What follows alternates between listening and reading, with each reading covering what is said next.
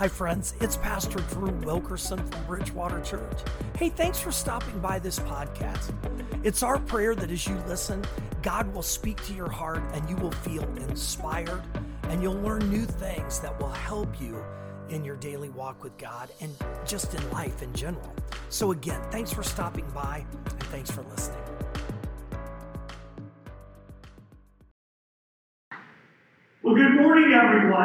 And welcome to this time together with Bridgewater Church and all of our family and friends. Wasn't that a great video? I think all of us need to possibly rethink going to our mom and dads and saying, uh, Mom and Dad, will you forgive me? I know. I know I had some things I needed to talk to my parents over time as I got older. And parenting, parenting isn't easy. In fact, I think parenting is even harder for younger families in this world that we live in today. I was looking at some statistics about the family, and honestly, I, I'm in shock. Now, the first one I want to give you is, is great. 80% of parents believe parenting is rewarding and enjoyable. I am a little bit concerned about the other 20%. The average American family spends less than 40 minutes together Monday through Friday. Imagine. The average TV video screen time per day in America is 3 hours and 16 minutes. Now we're spending less than 40 minutes together Monday through Friday, but every day, 3 hours and 16 minutes on average is spent uh, TV video screen time. That's crazy. 76% of parents are concerned their children will struggle with anxiety and depression. 98% of parents prioritize financial stability and job satisfaction as the greatest concern for their children when they reach adulthood. But look at this last stat. Only 35% of parents believe that it's important for their children to share their religious beliefs. Wow, no wonder the families in America are struggling. The, the desire to put our families in the hands of God is consistently decreasing. But all of the problems and struggles families are having are increasing. And that's why the next three weeks I want to dive into a series called uh, Family Matters. I want to dive into this series, Family Matters, and I want to talk about three areas of our family that I think, if we concentrate and understand, God will bless and encourage and do incredible things in us and through us. But in this first message, it sets the stage. We have to fight for our families. I'm going to bring a passage of scripture from the Old Testament. It comes out of 1 Samuel, beginning in chapter 2. And I'll, I'll admit, we're going to cover a lot of ground this morning. We're going to read a lot of scripture and cover a lot of ground. But the reason I want to tell you this story in, in its entirety is because of the impact it has. And I'll just spoil the alert, I'm, I'm going to tell you right up front this story is not uh, positive and it does not have a happy ending. It's about Eli the priest, his two sons, uh, Phinehas and Hophni, and a young boy in their, in their home that Eli the priest is raising, and his name is Samuel. It's actually a blended family. And there is incredible dysfunction in this family. And what I want to spend the next few minutes, 30 minutes doing together is literally unpacking the scripture and asking the question what should Eli, as a dad, as a father, what should he have done differently in his home? How should he have been willing to fight for his family? So I'm just going to camp out here in, in this teaching style for the message today. And I'm going to try to break this down into bite sized pieces, but just hang on. We're going to uh, really be on a roller coaster ride, and we're going to learn together how to fight for our families because family matters. So let's get started. 1 Samuel chapter 2, verses 12 through 17. Eli's sons were scoundrels. They had no regard for the Lord. Now it was the practice of the priest that whenever any of the people offered a sacrifice, the priest's servants would come with a three pronged fork in his hand while the meat was being boiled, and would plunge the fork into the pan or kettle or cauldron or pot. Whatever the fork brought up, the priest would take for himself. This is how they treated all the Israelites who came to Shiloh. But even before the fat was burned, the priest's servants would come and say to the person who was sacrificing, Give the priest some meat to roast. He won't accept boiled meat from you, but only raw. If the person said to him, Let the fat be burned first, and then take whatever you want, the servant would answer, No, hand it over now. If you don't, take it by force. This sin of the young men was very great in the Lord's sight, for they were treating the Lord's offering with contempt. Now, if we're going to fight for our families, here's our first insight wake up and stay alert. I don't know about you, but I would not want the first words that were written about my family for all of history to come out as my children were scoundrels. Think about, think about this. Eli's sons were known as such evil young men that there was no question that they were scoundrels. Now, specifically, how did that happen? Eli was a priest. He was the high priest over Israel, appointed by God. And his family line had been hundreds of years coming to this point, and Eli was raising up his sons to be priests. The problem was that this dad had checked out. The struggle really was that Eli had stopped paying attention, and his sons were involved in intimidating people to take the raw meat they wanted when people would come to sacrifice at God's, at God's temple. In fact, actually, it was the tent of meeting at that time in Shiloh. Now, the way it should have worked was that when the meat was put in the cauldron or pot, it was boiled, and a special fork that had been created during the lifetime of Moses when the temple or the tent of meeting was, was made. This this was a special fork that they were to bring the meat up out of the pot. And then, whatever uh, boiled meat would come up, that would be the portion for the priest and his family.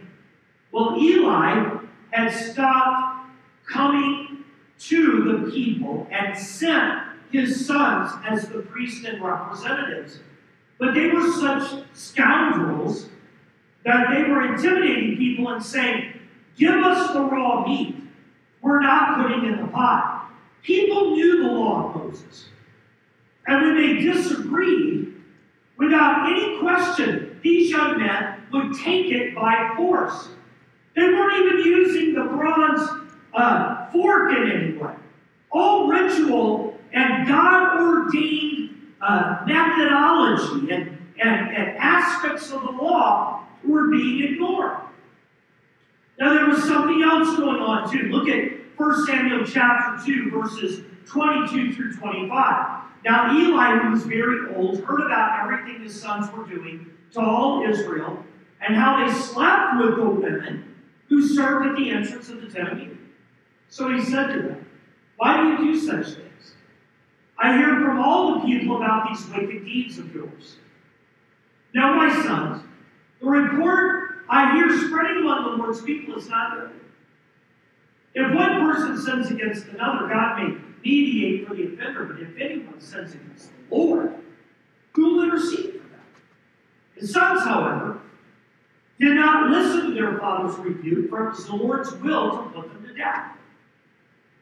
Wow. How, how did this all happen? Not only were they stealing meat and intimidating people, but they were sleeping with the women who served at the tent of meeting. Eli doesn't realize it himself. He has to hear about it from other people. And when he does, did you catch what he, what, what he did? He said, Why do you do such things? Well, what kind of discipline is that? That's like a that's like a band-aid. Long before Eli asked the question, why do you do such things? He had checked out as a dad. He neglected to see the beginnings of the sin of his sons and his family to the point that God determined the only way to take care of the problem was to put the boys to death. It's horrible. It's horrible. My mind went racing to the New Testament. Paul wrote to Timothy as the early church was being formed. He said that an elder or a deacon must manage his own family well and see that his children obey him. And he must do so in a manner worthy of full respect. If anyone does not know how to manage his own family, how can he take care of God's church? Folks, here's what I'm, I'm really getting at. We have to wake up and stay alert. If we're going to fight for our families, we have to wake up and stay alert to what is going on. Now, we don't have the ability as parents when our kids leave the nest to make decisions for them. And if they go off the path, which statistics are showing young people are doing in incredible numbers, when they walk away from God, we can't literally make them come back to God, but we have to wake up and stay alert and be able to speak into their lives, whether they're children in our homes or adults. If not, when our children get off the path, we shouldn't scratch our heads and say, How did it all happen? Instead, especially while your children are under your roof and under my roof, what we have to be willing to do is to say, we're, we're going to follow God. As for me and my house, as Joshua said, we will serve the Lord. Eli neglected all of this. Hebrews 12 11 is a verse worth reading, also in the New Testament. No discipline seems pleasant at the time, but painful. Later on, however, it produces a harvest of righteousness and peace for those who have been trained by it. Folks, please hear me when I say this. Discipline your children when you have the ability. And even when they get older, if they're walking off the path and walking away from God, don't stop. Don't hesitate to walk into their lives and lovingly explain to them that you're praying for them. They need to walk onto the path again with God. Because if not, our families are going to struggle. We have to wake up and stay alert. In fact, I believe God gave a young Samuel to the entire home of Eli by, by giving this young boy who had been, uh, he was, Hannah had come, this was Samuel's mom. Hannah had come, dedicated Samuel uh, to, to God, and left her boy, Samuel, to be raised by Eli. And you're saying, how, how could that even be? If Eli's sons were so evil and sinful, why would God place this young boy, Samuel, in Eli's home? 1 Samuel 2.26 says this, And the boy Samuel continued to grow in stature and in favor with the Lord and with people.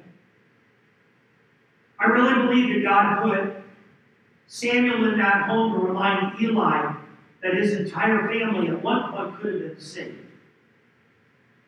If Eli would have just decided to wake up and become alert, God, God can always bring us back on the path. And I believe Samuel was listening to what God was saying, and we need to do the same. Even our young children can hear the voice of God. And we need our entire families, our entire homes, to wake up and stay alert. Well, let's move to the, to, to the second part of this story. And I want to read just one verse to get started. 1 Samuel 2.27. Now a man of God came to Eli and said to him, This is what the Lord says. Did I not clearly reveal myself to your ancestors' family when they were in Egypt under Pharaoh? Now, we're going to dive in more, but I want to give you the second insight if we're going to fight for our families. We have to actually listen to God's wisdom. This is a hard one for all of us, guys. Everyone needs to, to, to just take a deep breath and remember that God is a God of grace. Because there are many times that God speaks to us about our families, about our relationship with Him, our need to be more committed and sold out to God. I believe God speaks to all of us about that. And honestly, we at times ignore what God is saying to us. We don't actually listen to God's wisdom.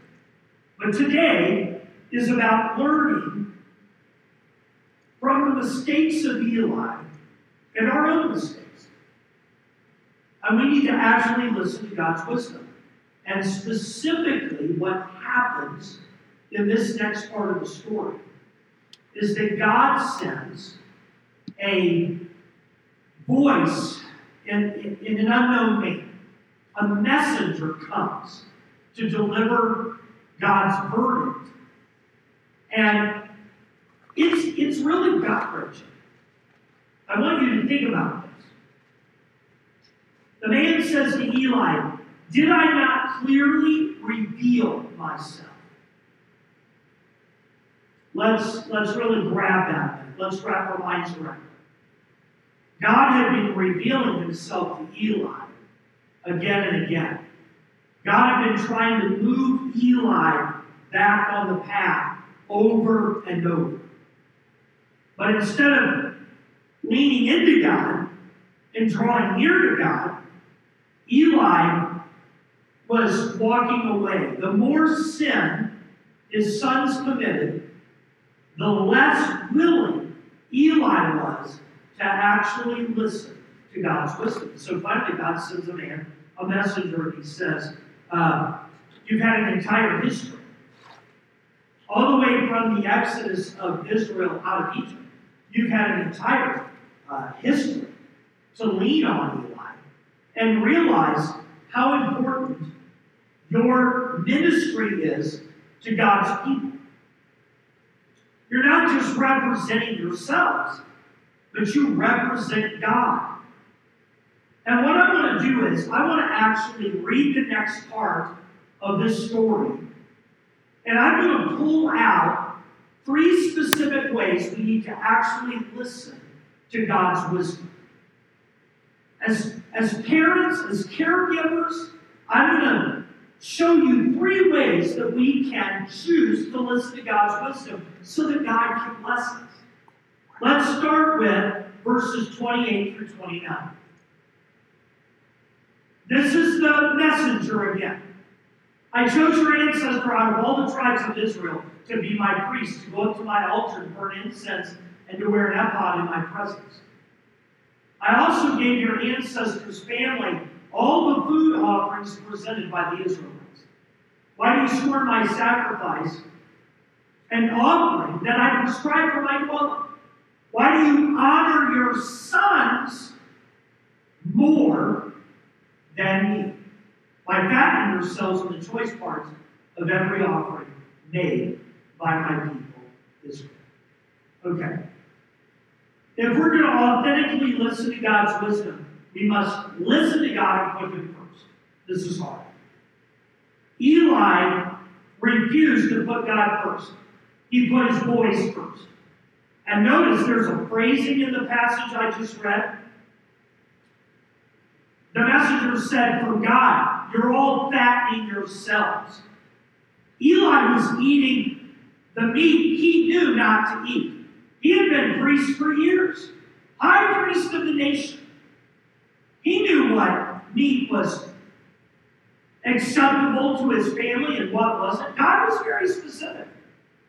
You and I need to realize God is very, very specific about things that He has told us. And we need to listen to God and put Him first. I'm not here to criticize anyone, but I want to encourage you as parents, especially with young people in your home. Kay and I made the decision many, many years ago when we were raising our children that nothing would come in the way of our children being in church and serving in God's house. That was a hard thing. Our children were involved in sports and in the arts. And there were several times where I heard my own children say, I'm not going to be able to play that game.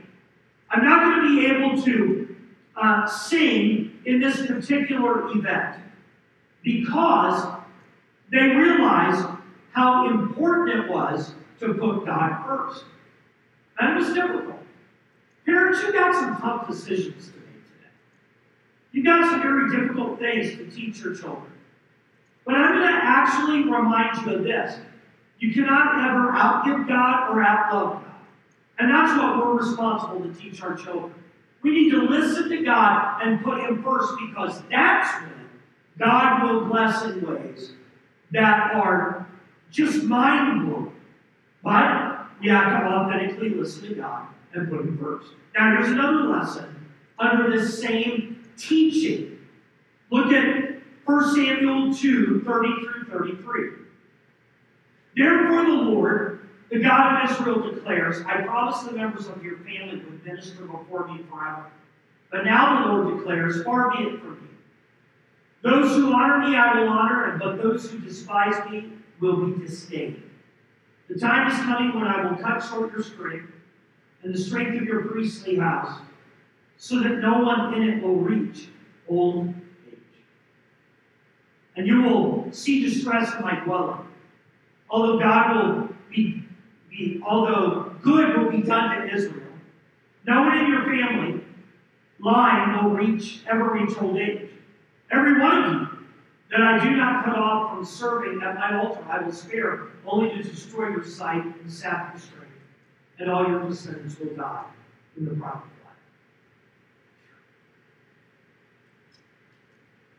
Man, I'm, I'm shaking my head. If we're going to authentically listen to God and, and follow God's word, we have to listen to God and do the right thing. We have to actually do the right thing when we're confronted.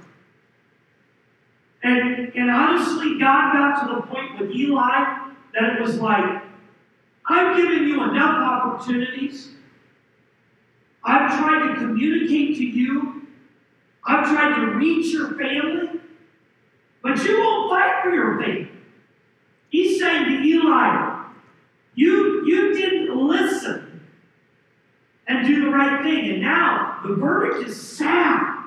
Not one of his descendants will actually reach old age, let alone the fact that none of his family, after years and years of serving in this incredible opportunity as priests before God, that too will be cut off.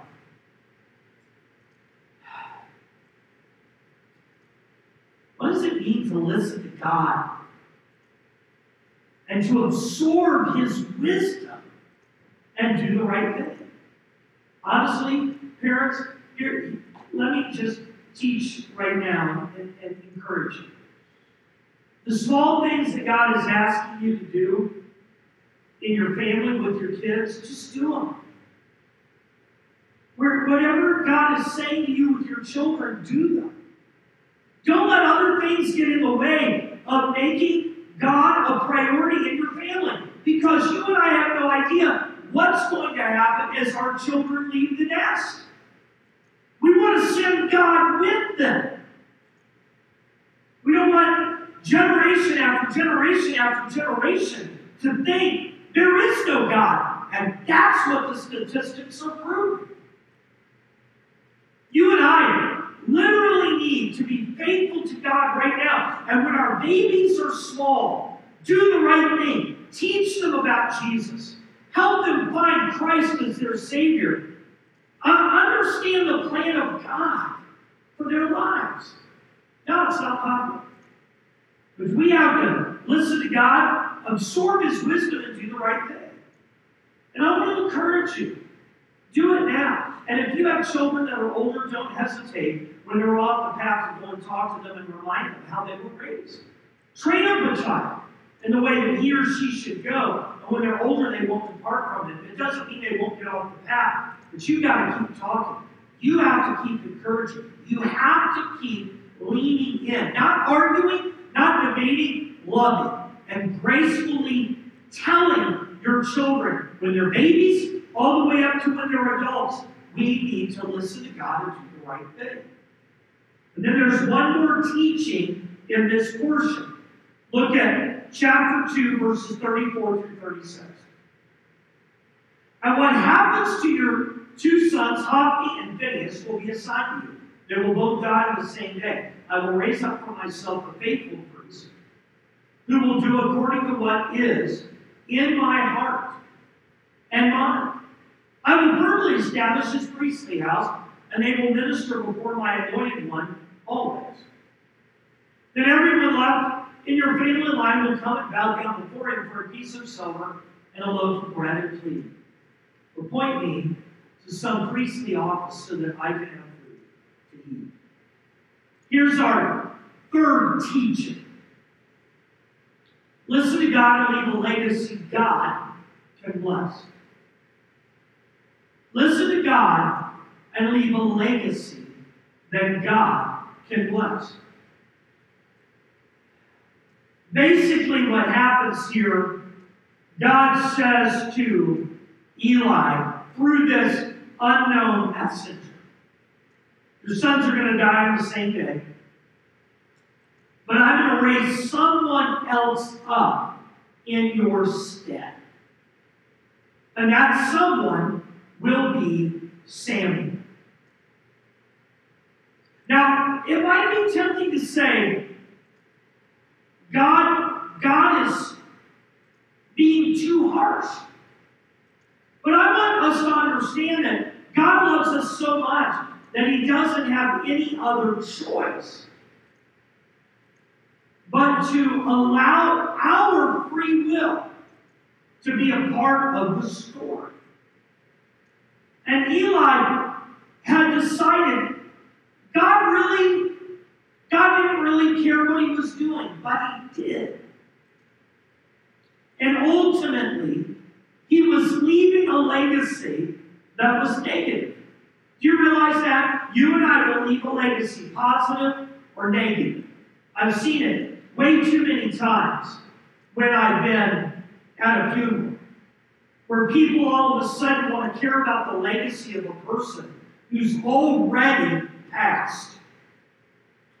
And they talk as if there's a way to go back. There's no way to go back. We're going to leave a legacy, positive or negative. We're either going to put our faith in God or we're not. We're either going to trust God with all of our hearts and lean on, not on our own understanding, but in all our ways acknowledge Him, or we won't. Please hear me. If we're going to fight for our families, we need to authentically listen to God's word, and we need to listen to God and leave a legacy that God can bless. Now, I want to finish out the story, and we're going to have to hurry through a larger block of scripture. But if you and I are on the same page, we're asking, so what did happen to Eli and his boys. Did what the messengers say actually come true? Let's dig in to about uh, 12 verses of Scripture. So the Philistines fought, and the Israelites were defeated, and every man fled to his tent. The slaughter was very great. Israel lost 30,000 foot soldiers. The ark of God was captured, and Eli's two sons, Hophni and Phinehas, died. That same day, a Benjamite ran from the battle line and went to Shiloh with his clothes torn and dust on his head. When he arrived, there was Eli sitting on his chair by the side of the road watching because his heart feared for the ark of God. When the man entered the town and told what had happened, the whole town set up a cry. Eli heard the outcry and asked, What is the meaning of this uproar? The man hurried over to Eli, who was 98 years old and whose eyes had failed so that he could not see. He told Eli, I've just come from the battle line. I fled from it this very day. And Eli asked, What happened, my son? The man who brought the news replied, Israel fled before the Philistines, and the army has suffered heavy losses. Also, your two sons, Hophni and Phinehas, are dead, and the ark of God has been captured. When he mentioned the ark of God, Eli fell backward off his chair to the side of the neck was broken and he died, for he was an old man. And listen to this, don't miss this. And he was heavy. He had led Israel 40 years. His daughter in law, the wife of Phinehas, was pregnant and near the time of delivery. When she heard the news that the ark of God had been captured and that her father in law and her husband were dead, she went into labor and gave birth, but was overcome by her labor pains.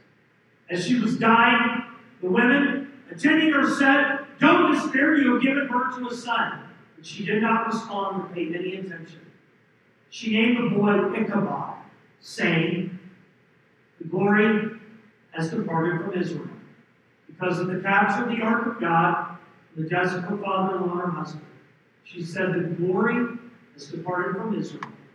The ark of God has been captured. If we're going to fight for our families, here's our third insight. Always be prepared to fight for your family. Be prepared. Be ready to fight before you actually have to. Fight every day for your family and your children. Don't just let things slide. When we have the ability to speak wisdom and grace into these things, don't just give up on them. And I'm, I'm blown away by what was taking place in this story. In fact, let me break it down in this for you in two ways. Here's the first. We must prepare to fight for your family's future. Prepare to fight for your family's future right now. You're saying, but I'm in the present. Well, the present is shaping the future for your family, for my family. Let's fight for it. Eli didn't. Thousands of people in Israel died because of Eli's and his son's unfaithfulness. And the Ark of the Covenant, the Ark of God, symbolizing in that time God's very presence, was captured. And the presence and the glory of God was now gone from all of Israel. Please hear me when, when, when I say this. You have no idea the influence that your family can have for God and His kingdom, not just on your own children, but on an entire world. That your, your family is already a part of. Eli was so unconcerned about even what the messenger told him. If you were to go back in that scripture, you would just hear Eli say to the messenger, As God has said, let it be so. Eli, fight for your family, fight for their In fact, when Eli was told what happened, he, he was so fat from the food that he had eaten that wasn't his. And he was old and he was blind that his chair fell over. He broke his neck and he died. And that was the end of his family's legacy of service before God.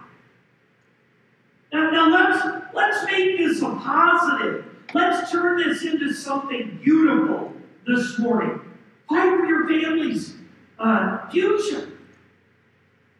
Don't give up when you're tired, and, and, I know you are, and when the world around us is falling apart, and, and, and, and so many people are falling away from God.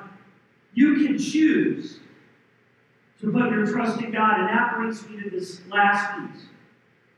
If we're going to always be prepared to fight for our families, we have to prepare to fight for your family's divine favor. Isn't that beautiful?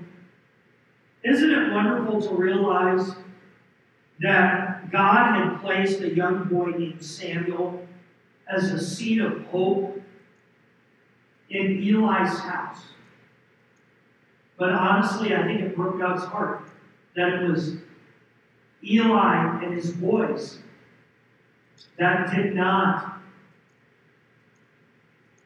give God the opportunity to bless them with his divine favor. Did you hear how, how I said that? We can remove God's opportunity for a blessing and his favor if we're not careful. Because we want to go our own way and do our own thing. We need to prepare to fight for our family's divine favor. Be prepared. Don't, don't give in. I was recently blessed over the last year that a young man, a young teenager in our ministry, his name is Joey. He's very involved with his family and the life of our church. He's involved in youth ministry. But one day he came to me and said, Pastor Drew, I know that you you were an Eagle Scout. And I, I, I, am, I am an Eagle Scout. And he said, I'm preparing to get my Eagle Scout rank, the highest that he can achieve. He said, Would you help me? And I was flattered. And Joey and I met together, we talked. Joey brought leadership to uh, our, a team of set designers. He helped to build one of our sets that we used last year. And what was incredible was to watch this young man do the thing that you're always taught in scouts to do be prepared. And I was thinking about how Joey, the other night, just, just a couple of weeks ago, he texted me a picture that he had passed, he had fulfilled all his requirements, and he now has achieved the rank of Eagle Scout. So proud of that. And I'm honored and, just humbled that I could be a part of it. But you know what I really think? I, I give credit to his mom and dad for raising him in the life of the ministry of God's church and instilling in them how important it is to follow God. And then you add that other scouting dimension of being prepared. Joey has an incredible future in front of him. And so do all of you. If all of us will choose to be prepared today, God will bless in ways that we can't imagine or dream. And I know this is a tough story, it's, it's really a native. It's more of a negative. And I know that the preaching today has been a little longer. But I think this story can give us a reset with God.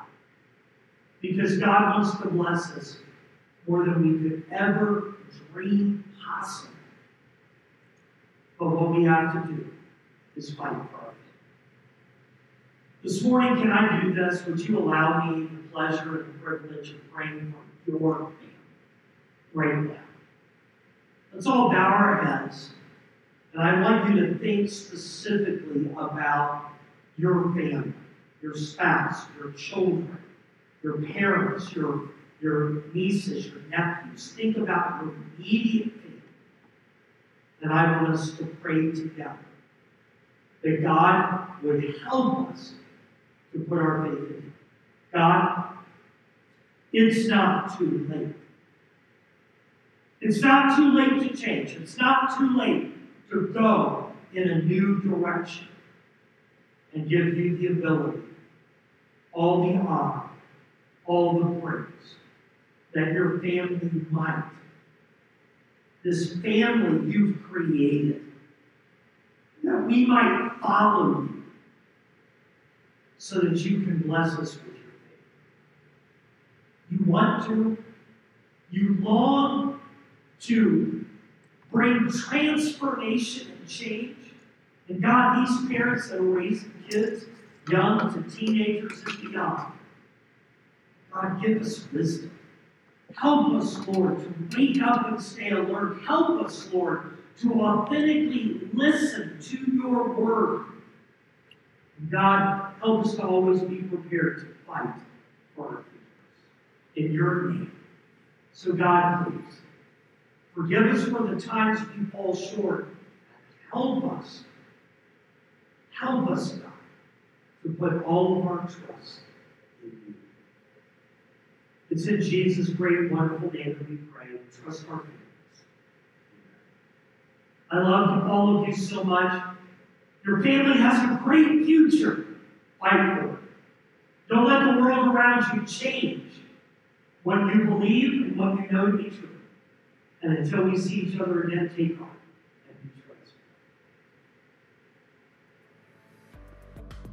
Hey, friends, thanks for listening. And if you want to be a part of our e family, then all you have to do to join us is click the link below, and you can check us out on our YouTube page. You can also join us on social media. And if you'd like to support the ministry, then just click the link to give. We're so grateful for all of our partners, and together we can do more than we can alone. So, again, thanks to all of you for listening to this podcast, and also thank you for helping us reach people around the world for Jesus Christ.